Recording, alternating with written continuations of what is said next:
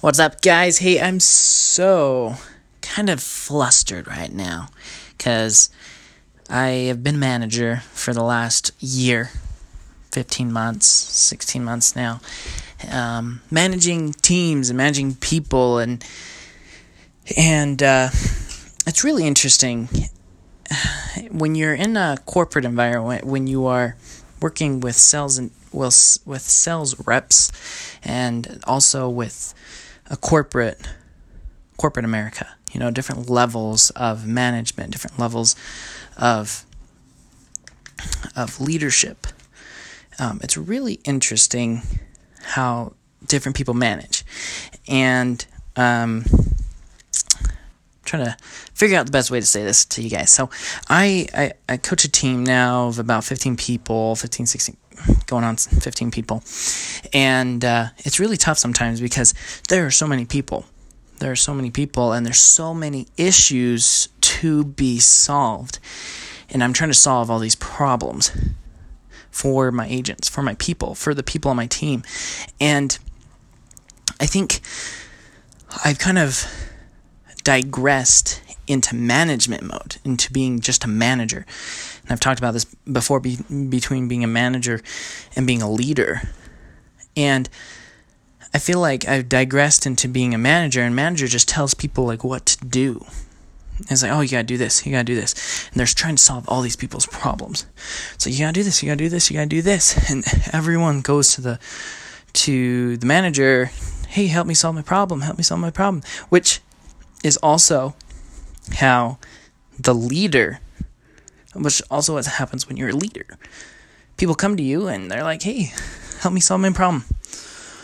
The difference is a manager is like, okay, let me solve the problem for you. A leader says, let me show you how to solve the problem. And then guess what happens? There's less and less problems because the people know how to solve the problems for themselves.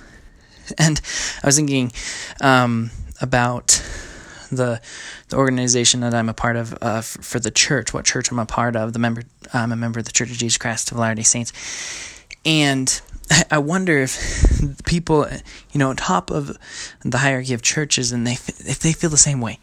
It's like, man, all these people, they don't do what we need them to do.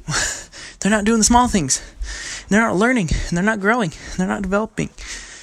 And I, I wonder about that and I was like, man, I, I guarantee they probably feel the same way, but then they just focus, and I, I need to focus on more. Okay, there's like a public service announcement here to, to make the world a better place for Cody and for the people that are around Cody and working with Cody and on my team is uh, I need to teach people how to solve their problems and not just solve their problems.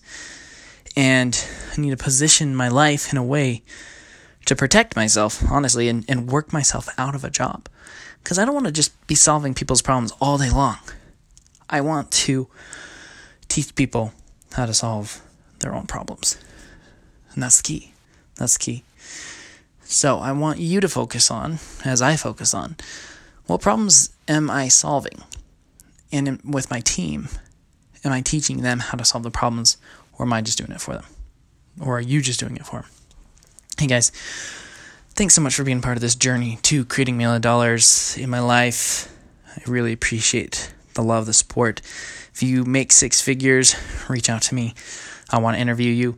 Make sure you listen for tomorrow. We're going to have an amazing, amazing interview with a six figure and soon to be seven figure earner. Um, and I'm excited for you guys to, to listen to. So make sure you tune in tomorrow for that. Okay, see ya. Go out and create your freedom.